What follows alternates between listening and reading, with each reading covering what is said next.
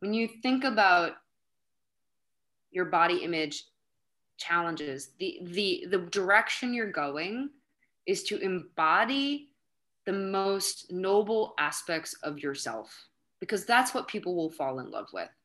That's what stepchildren will fall in love with. That's what new new new partners will fall in love with is they'll fall in love with your compassion, your generosity, your patience. So really feel for gravitating towards bringing those things to life through your body because kindness is just a nice concept until someone embodies it. Where would you take your life if you knew you could not fail? I get it. As a stepmom, mom, and entrepreneur, sometimes it can feel like what everyone else expects of you versus what you dream about for yourself are on opposite ends of the spectrum. As a woman, you're taught from a very young age what society thinks you're worth based on how you look, how you behave, and how much money you're allowed to bring in. But I'm here to show you that you can be the woman who has it all, and not just on the outside. I'm Brittany Lynch, and you are the queen of your castle. Hello, hello, hello. Welcome to another episode of the Queen of Your Castle podcast. I'm your host, Brittany Lynch, coming at you with a extra special, super nourishing, wonderful guest today. Today on the show, we have the one and only Erica Mather. Erica is an author. She has a billion tricks in her bag. She's going to be talking to us all about those tricks. Um, but in a nutshell, Erica helps people feel better in and about their bodies, their beautiful little bodies. Your beautiful body is getting all the love today, listener. As a yoga therapist, she helps people adjust their attitudes and mindsets about their bodies, which are often at the root of how we handle crucibles like injury, illness, and aging. Yes, amen. When a crisis arises, she's also there to help manage the physical and emotional repercussions of injury, illness, and aging. Erica is also the author of Your Body, Your Best Friend. So cute. Your Body, Your Best Friend, and the confidence crushing pursuit of unrealistic beauty standards and embrace your true power. Pause. I think I wrote that. I think I oh, wrote that introduction and I think I wrote that book. It's a pretty good intro, actually. It's a pretty good intro and a pretty cool book. so, Erica, thank you so much for being here today. Um, thank you beyond beyond the intro that we just gave, who mm-hmm. the heck who the heck is Erica Mather, and how did you find your way onto this podcast? well, I was attracted by the title of the podcast, Queen of Your Castle, because who doesn't want to be the queen of your castle? I love that. Uh, how? Who am I? Um, I'm a girl from the Midwest who moved to New York City became everything I couldn't be in the Midwest and then like wrote a book. well, what does that mean? Became everything I couldn't be in the Midwest. What does that mean? Well, um I think that's that's good to ask also because you're in Canada. I was in the Midwest and yeah, you know, we we have a lot in common us folks from Wisconsin and Minnesota. So I hear. Uh, but with us Canucks, that's what you mean? We're the same. Yeah, we're same Uh-huh. Okay. Okay. How? Tell me. Uh, I don't know. I mean, that's that's very that's very it's collapsing lots of complexities. But what does it mean? Um, I think in the Midwest, I felt out of place in part because I'm tall and brunette, and I grew up in Wisconsin where people were tall and blonde. Lots of tall blonde people. Yeah, and and I think that I mean I was actually sort of imported to Wisconsin. My father is half uh, was half English, half Puerto Rican. Mm. So there aren't a lot of Puerto Ricans in Madison, Wisconsin, but there are a lot of Puerto Ricans in New York City, and I think that there is something to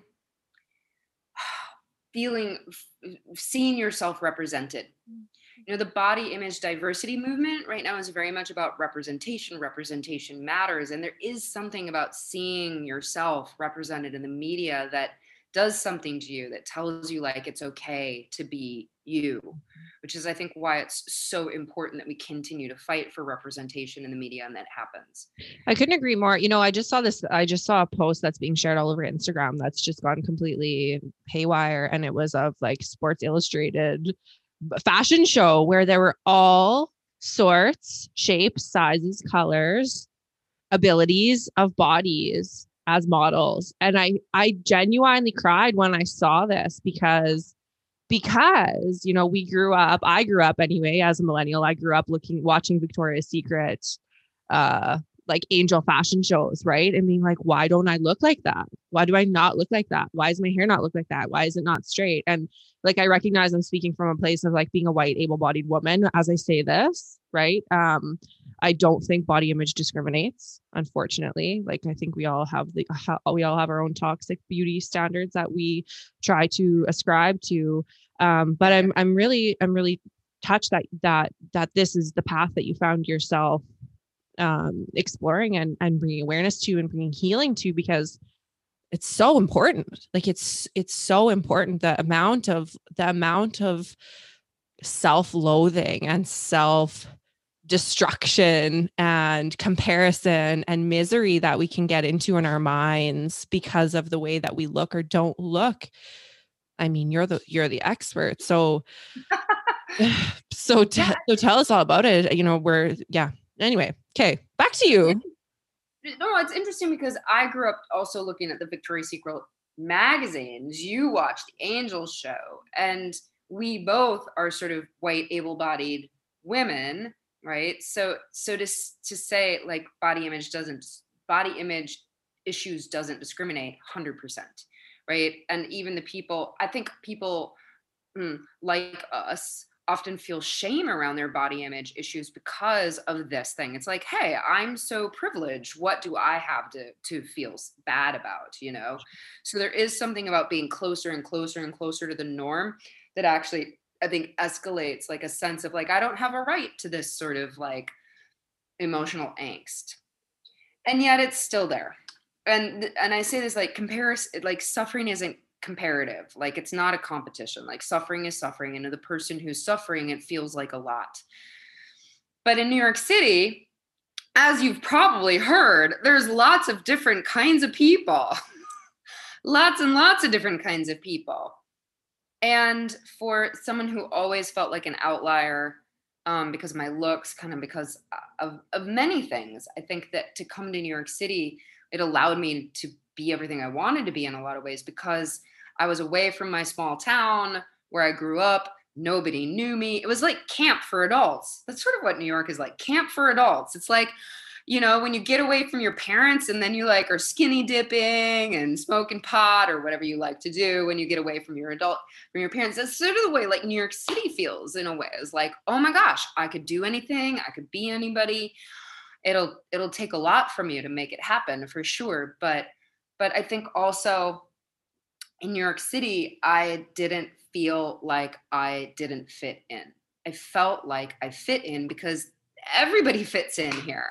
And that's like a really special thing to to to be able to fit in no matter what you look like. Uh, it's the exact opposite right? It's the exact opposite of what we're what we're taught. It's like usually to fit in you got to look alike but in new york in order to fit in you got to look like you right and that's sort of what i think what is um what is praised and valued is mm-hmm. looking like you in a lot of ways, mm-hmm. at least in Manhattan, at least in Manhattan and Brooklyn. So, anyway, I wrote this book because I wanted to share what I had learned and to help other people with their suffering. So, one of the very foundational uh, lessons that I learned from my yoga teacher, Ana Forrest, is that it's uh, we as teachers it's important that we take the suffering of our lives and transform it into wisdom for our students. That's what we do. Is that how you is that what led you but to writing this book was like realizing the way to be included was to be yourself in New York City? Like did was that kind of like the catalyst to where your book originated from? Like how did you where did this idea come from? where did you come uh, to the where did you have this light bulb moment of like i need to write a book about my body being my best friend and other people's bodies being their best friend where did that come from it came from my path as a teacher and and there's there's something funny about yoga that you've probably noticed which is yoga yoga you can't promise anybody any concrete results with yoga right? Yoga is like this magic fairy dust thing that you just sprinkle here and there and something good's to happen probably right? But you can't be like hey go to yoga you'll definitely love your body right? And so yoga like has a marketing proposition right? Marketing proposition problem. And it, it and so i thought about like this experience that i had had which was that i that i hated myself less and i wondered how that happened. And then i thought about how that happened and i reverse engineered the lessons that i learned at yoga into the book so that if a person wanted to achieve a very specific outcome that they could do this because the funny thing about yoga is like even there's there's many books written about uh, sort of mem- memoirish kind of anecdotal things about my uh, my relationship with myself improved and then there's this story right? But there's no actual prescriptive, there's no actual program. So you're left to sort of like decipher from someone else's story how it worked for them, you know? And they might say something like, well, get rid of your scales and your mirrors. Okay, then what? You know, then what? And so I wanted to share what I had learned, which when I thought about like a number of things that I've learned at yoga that were concrete you know it's like well my back hurts a lot less. And i teach people about how to take care of their back all the time. But that's something that's sort of folded up you can fold that into a regular yoga class. But the content of the book is verbose right? So you actually need to read the book in order to get it. I can't like teach you all that in a series of yoga classes. So what happens usually at yoga is that you get you get sort of like random messaging whatever the whatever the teacher feels like from day to day. Today is self-compassion day tomorrow's forgiveness day the next day is like i don't know like love yourself day right? So you get these random messages and over time it amounts to something right? But but who knows how you get to that something or what that something is so I realized that I had arrived at a something that was valuable, I thought, to other people, which was to have a friendly relationship with the body and to love myself more or hate myself less, depending on how you want to look at it. And I thought that I could actually articulate a curriculum towards that that could work in a repeated fashion for other people. Does that make sense? Instead of just like you, you, go to class and there's this and there's that and then there's the other thing and somehow your brain mashes it together into something useful. That you would actually be like, here's the goal, here's the goal, here's the result I want. What do I do? Here's the program. And I realized that somehow my brain had mashed all these random lessons together into something useful and something that I think I was looking for on my own anyway. Like I knew that I knew that the relationship that I had with my body wasn't useful. Right? It was just a path to misery. Tell me what you mean by that. My relationship to my body wasn't useful. What does that tell me tell me more about that? A relationship with your body where you uh, mistreat it, abuse it, are violent with it, not useful. People think that it's useful. People think that if they do terrible things to their body, that they'll be thinner or be thinner or be thinner, you know, whatever, right? But the truth of the matter is that that's not useful. It's not useful because, as I keep telling, you know, my clients, is that projects that are built on hate or violence eventually will fall apart. Whatever you do, you got to do it out of love. You got to do it with some benevolence. And so it's not useful.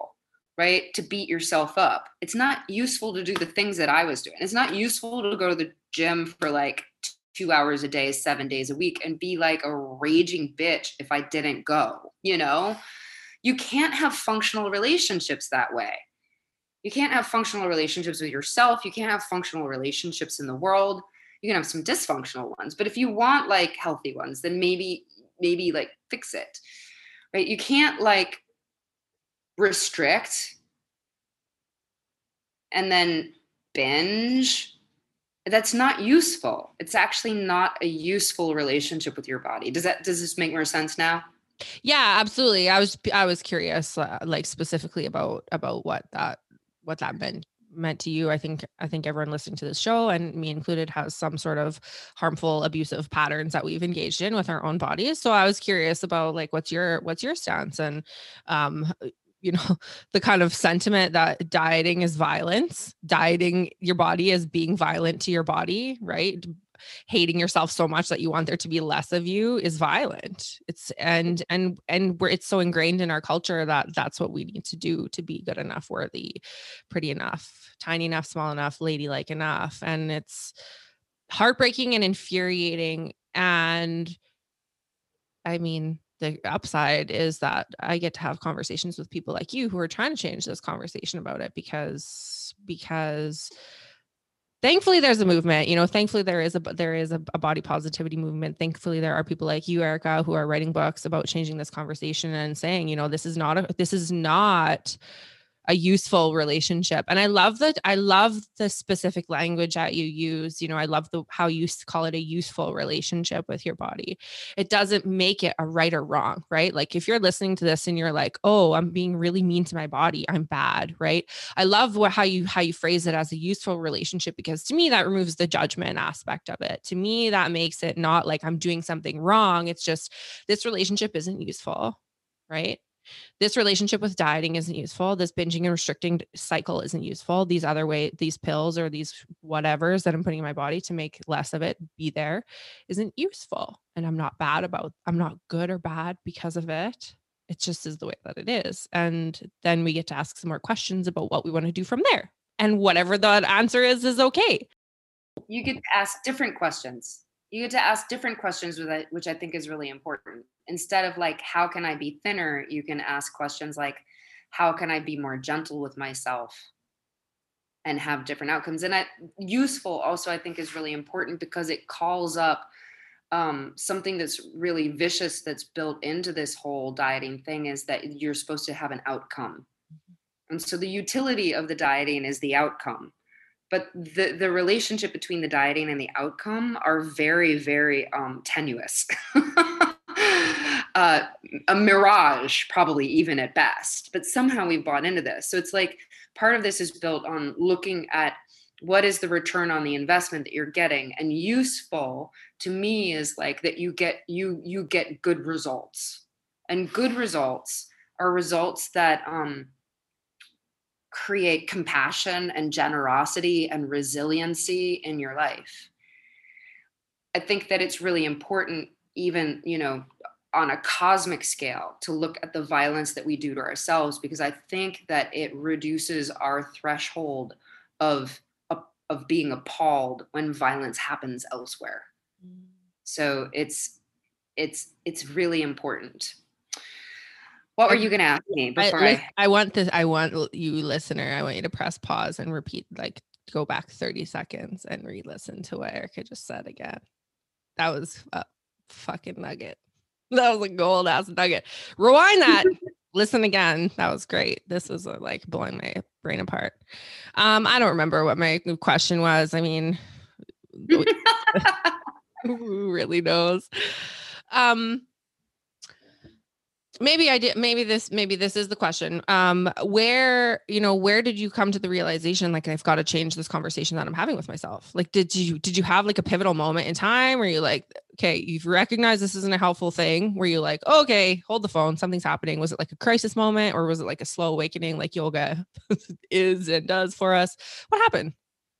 Yeah well i think that um, as one of my mentors says, overnight successes are 20 years in the making. So you do the work, you do the work, you do the work, you do the work, and then something happens, and then there's a pivotal moment.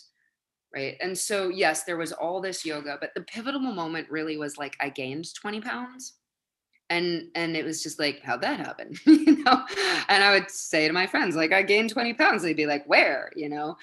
So that was really interesting because I felt like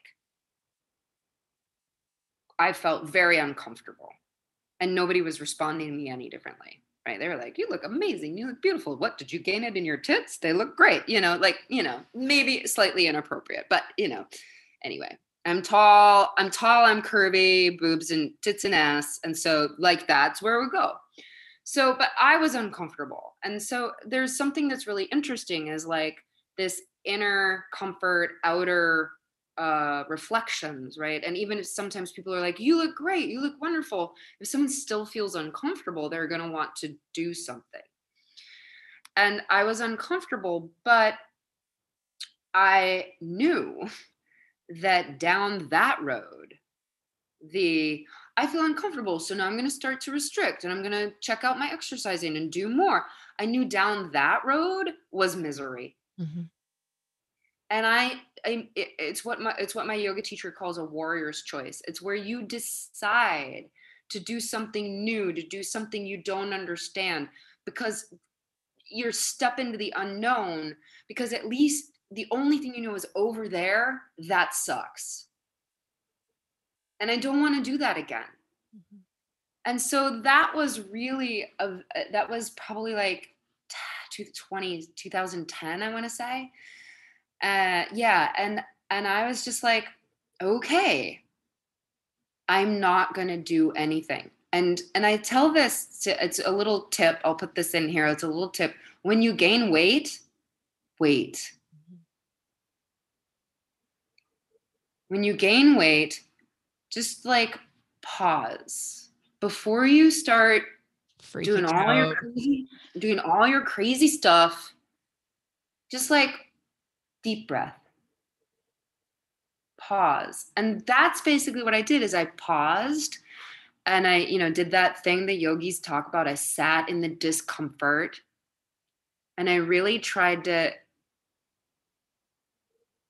alter the neurological pattern. Because basically what what happens is is we get patterned neurologically to have the same thought over and over and over again as a result of a stimulus. And the stimulus was, I feel fat. And then the thought was, you know, any number of things. I'm unlovable. I won't, I can't work as a yoga teacher because I have to be like, I have to look the part, you know, I have to look healthy. And people think thin is healthy. Not the case. It's a lot of really thin, very unhealthy people. Right. So so all of these these jackals of anxiety started to talk to me.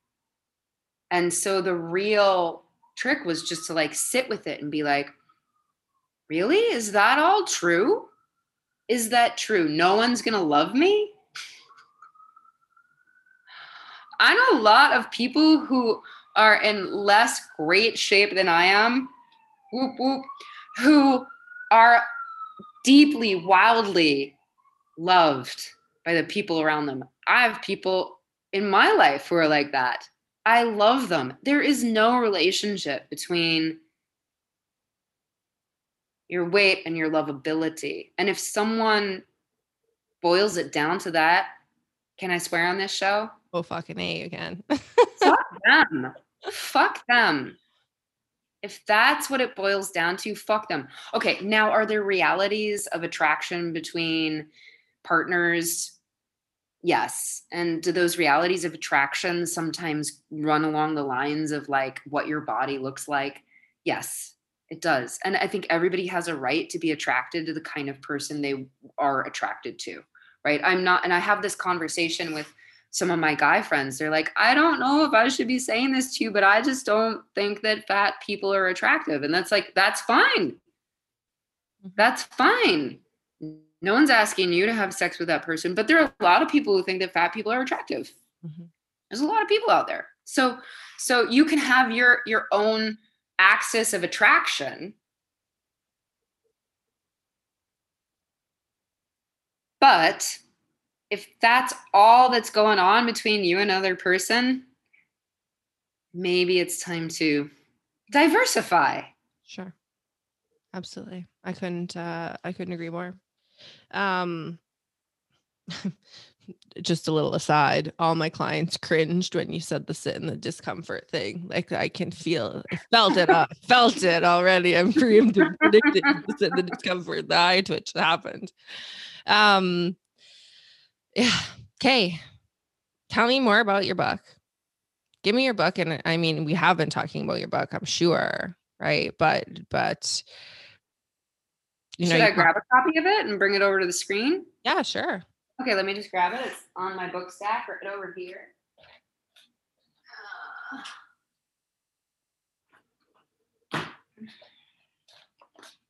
Here's the book. Your Body, Your Best Friend. By the way, this was not the original title. This was the product. The title was the product of my marketing team's brilliance at the publisher. They came up with this. I sold it to the publisher with the title Adore Your Body Mm. hmm And and I'm really glad that they moved away from that because I find that for some people the notion of adoring their body is seems very out of reach. Mm-hmm. But I like the word the your body your best friend because I think that everybody has a feeling of what it feels like to be friendly towards a person. Mm. And to have that reciprocated, like have someone feel friendly towards you. And I think that that encapsulates everything about body and body image is it's actually you can't think your way into this change although my book is very um has a lot of intellectual components to it because we do need to like take apart the part of you that thinks that you need to do x y or z in order to have or be x a b and c right but the way to it is that you have to feel your way to it and so let's just do this right now. We'll, we'll give a little, we'll give a little like embodied moment for you and for your listeners. It's just like, think about the person you love the most in the world. And just feel that feeling in your body.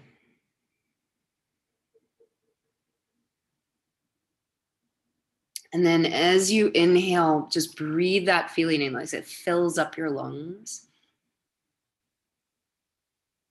and then wash that sensation out through every cell in your body. So you're like distributing that feeling to your own body. I love you. And you may recoil a little bit. There may be like a little bit, but, but yeah, but I don't deserve it, or my body doesn't deserve it. And that is part of what we need to dismantle, like with the book. But you have a feeling of what it is to be friendly. And if you can kind of turn the laser beam on that friendliness towards your own body and then allow it to be friendly back to you.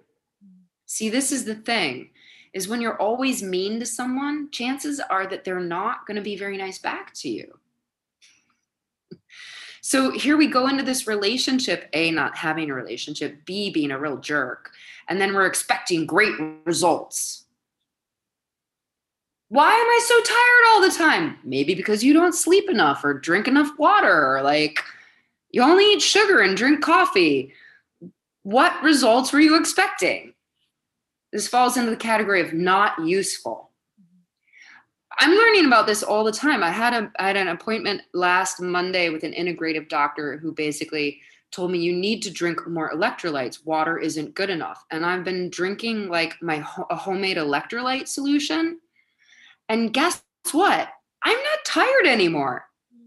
I have not had any caffeine. I've been drinking an electrolyte solution. I was like, this is amazing. Why did I not know about this?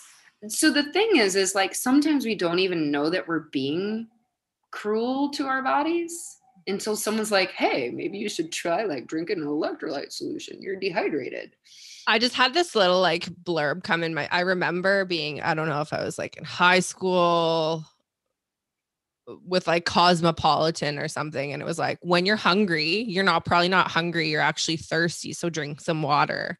So I've had this like big water habit for a long, long time, like to the point where I'm drinking so much water that I'm just so thirsty all the time. I need to try.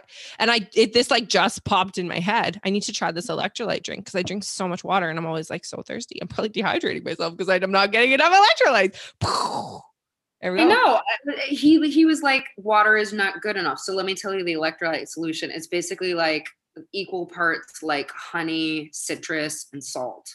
Not equal parts. It'll be way too salty. So I've been putting in like three teaspoons of honey, three teaspoons of like citrus, like lime juice or lemon juice, and then three pinches of salt. Stir oh. it up like like like your water bottle. You could do that in your water bottle and then drink it. And and I was just like, holy smokes, I feel so mm-hmm. much better. I'm here. So much better. Okay. I'm trying to. So, anyway, back to the book. Back to the book. We're, we're like, meow, meow, meow, meow, meow, meow. We've only just met today. Can you believe it?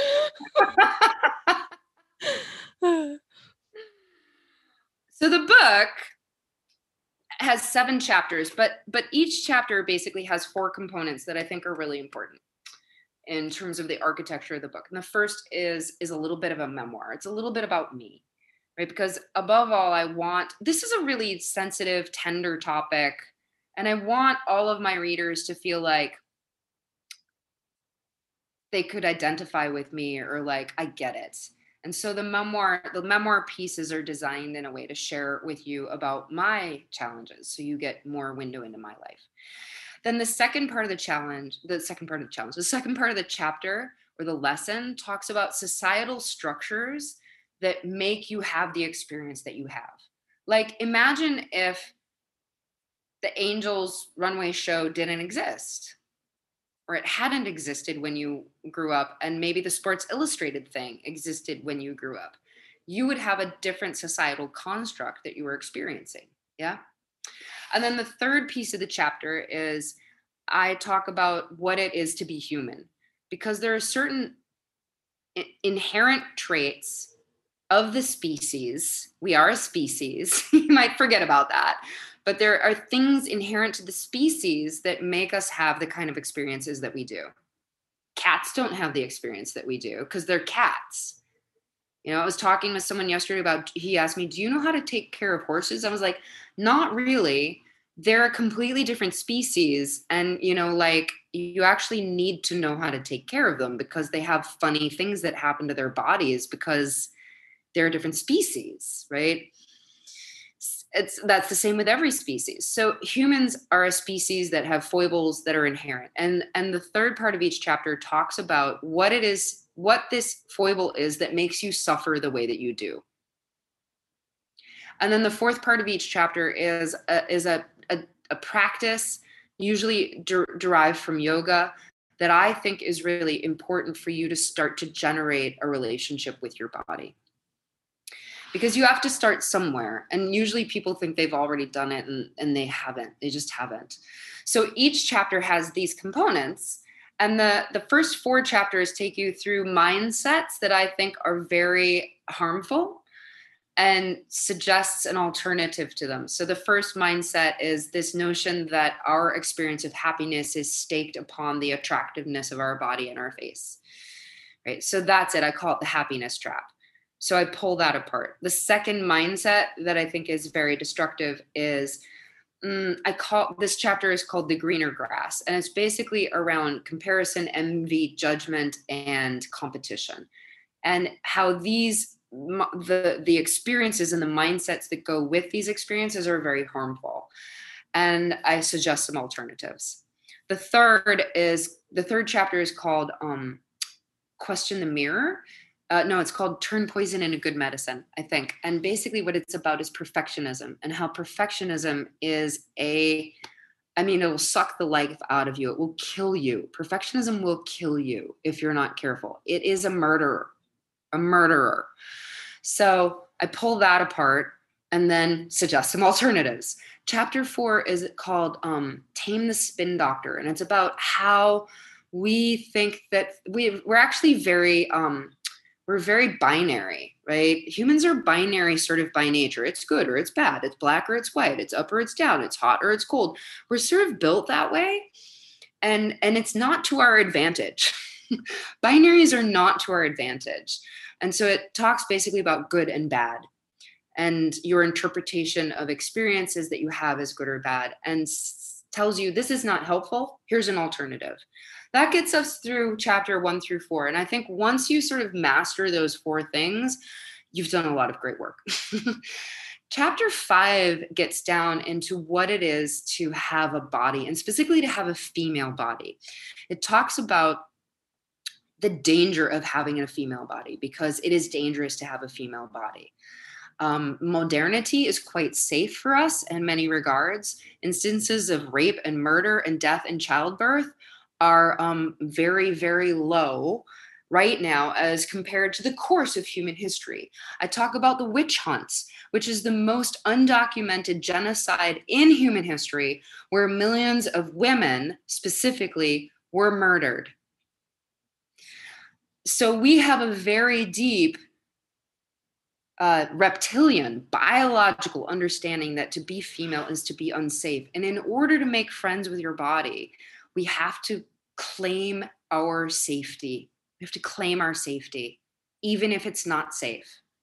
This is a very, very like, um, you know, Kung Fu Panda kind of thing. It's like, it's not safe, but we're going to make it safe. I love that. Kung Fu Panda. It's not safe. We're going to trick you. Can we Pretty trick, much. Can we trick our bodies? Our bodies always know, don't they? It's gonna be safe. No. It's not safe, but we're gonna make it safe. We're gonna make it That safe. is mind bend yeah. But like and you said tra- it's all pattern it's all patterning right? Like we've patterned to be we've patterned to have the thoughts and the beliefs that it's unsafe. So really to become safe it's i'm sure this is some maybe you talk about this in the book it's just patterning the safety right? Learning that it is safe.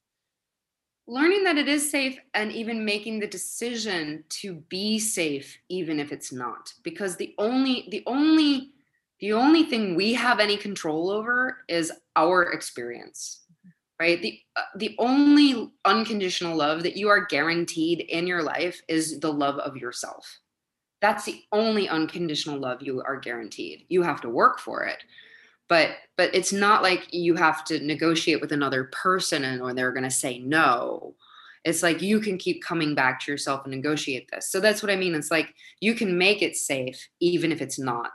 Sure.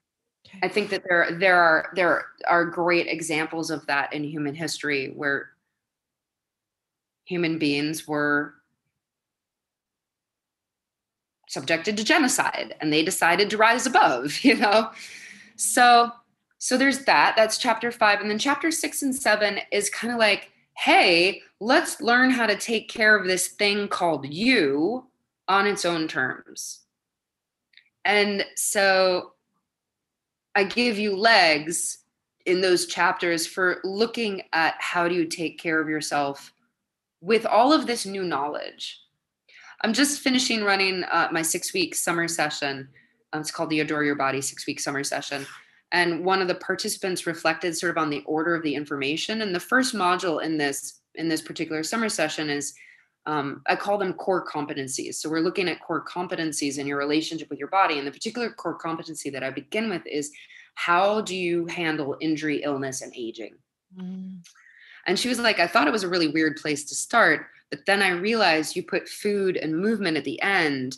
And I felt like I had fresh perspective on all of those things because we did these other things first. I was like, yeah, I'm not going to start with food because food is so deeply neural patterned in a way that's very hard to escape, right? It'd just be like rehashing stuff you've already thought about or already heard. So anyway, chapters 6 and 7 I think are like let's let's start over. Now that we've gone through all this, let's start over and learn how to take care of the thing that you call you in a new way. And that's the book. But I'm bump. Uh huh.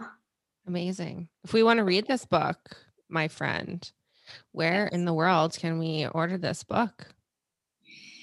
Well, you can order it. Uh, what I would recommend actually is is going to your local bookstore and asking if they carry it, and if they don't, asking if they would order it. Because it does two things. It supports your local bookstore and it creates a little demand for my book in a place where it otherwise isn't. So i think it does two good things. I was just writing about this today on my instagram account is that mostly what i hear from people is that they want they want to feel free. And they want to be more confident. They want to not feel held back they want to be able to eat without feeling guilt or shame. Mm-hmm.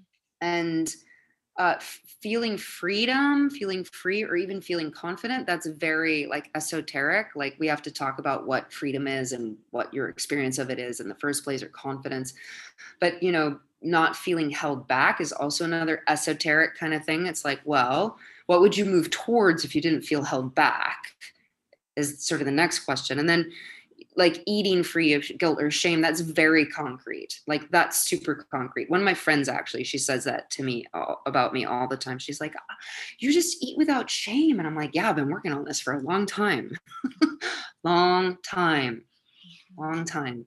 Mm-hmm. so yes. Lots of untangling lots of untangling to do though i think to get to that point um right? Like to be able to eat without shame is like it's how many of us see like a package of something and the first thing we do is like flip it over and look at the calorie count on it right? It's like unlearning those patterns and being like i can be confident once once i detach my worth from these toxic social beauty standards that i didn't set. So ding ding. And i think it's it's a little bit both and. Mm-hmm. it's both and. You do them simultaneously. Right there's that binary again. Doesn't have to be either or. There we go. Both ends. Okay, local bookstore. Once again, the title of this book. Hit a your body, your best friend. Your, your body, body, your best friend. Semicolon. And the confidence crushing pursuit of unrealistic beauty standards and embrace your true power. By Erica Mather. Erica with a C. Mather. Correct. Thank you very much for noticing that. You're so welcome. And y'all listeners, if you want to connect with Erica further, you can follow her on the grams at Erica underscore Mather, M A T H E R, Erica with a C, or hit her up on her website, www.ericamather.com. I'll link those up in the show notes. Also, if you really, if you really want to connect in a more, I would say hop on my mailing list because I write to my mailing list and I write stuff to my mailing list that I don't write to the Instagram either. So so there is not always a replication of content. How do we get on your mailing list? Do go do we go to your Instagram? Can we opt into your mailing list from your Instagram or do we go to your website, ericamather.com? Yeah, go to the website. Yep. Cool. Well, it's been a real slice. Anything else? Any final words of wisdom that you want to share with uh with our babes? A queen. Mm-hmm. The queen of the castle is embodied.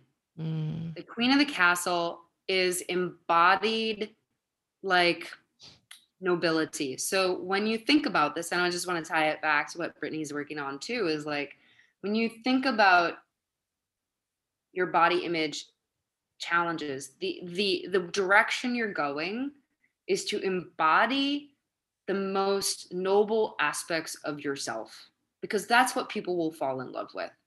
That's what stepchildren will fall in love with. That's what new new new partners will fall in love with is they'll fall in love with your compassion your generosity your patience. So really feel for gravitating towards bringing those things to life through your body. Because kindness is just a nice concept until someone embodies it. Mm-hmm. so i want to leave you with that move in that direction. The mic drop. Mic drop, bitches. Think about your most noble qualities as the queen of your realm. Write them down and then go inside and feel what it's like to be that person. Feel what it's like and feel it move through your body. I love that. I love that so much. My clients are twi- twi- uh, their eyes are twitching again though. They hate when I say their eyes are twitching. Uh, noble qualities.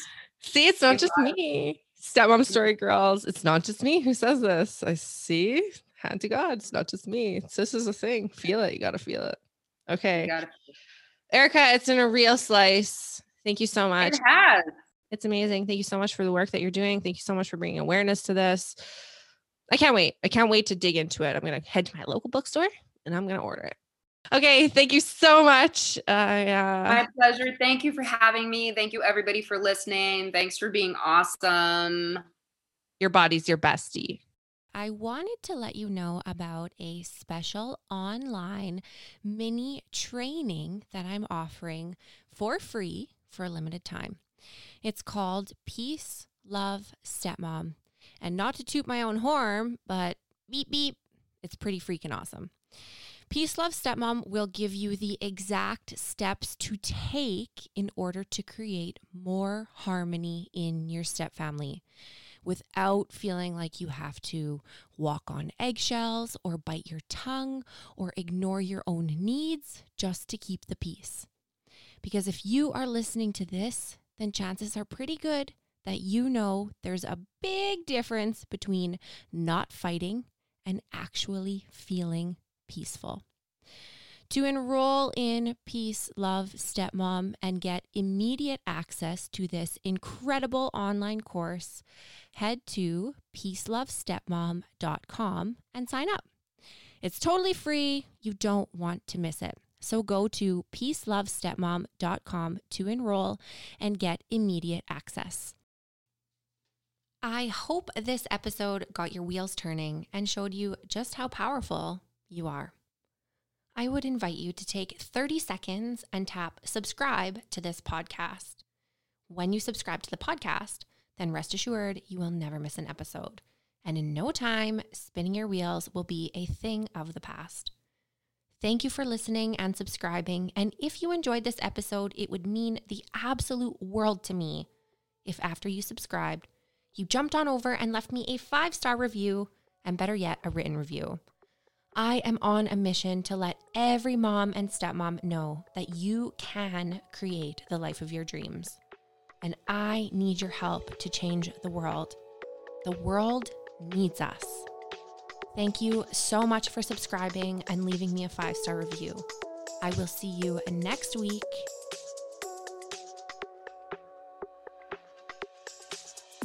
For more behind the scenes action and to get really up close and personal with me and our beautiful step family, jump on over to Instagram and follow me at the Step Queen. Don't be shy, send me a DM. Tag me in your posts, tag me in your stories, let me know what you're up to and what about the podcast has been blowing your mind. I cannot wait to get to know you better, and Instagram is my jam. I love you so much. I love you so much. Make it rain, girlfriend.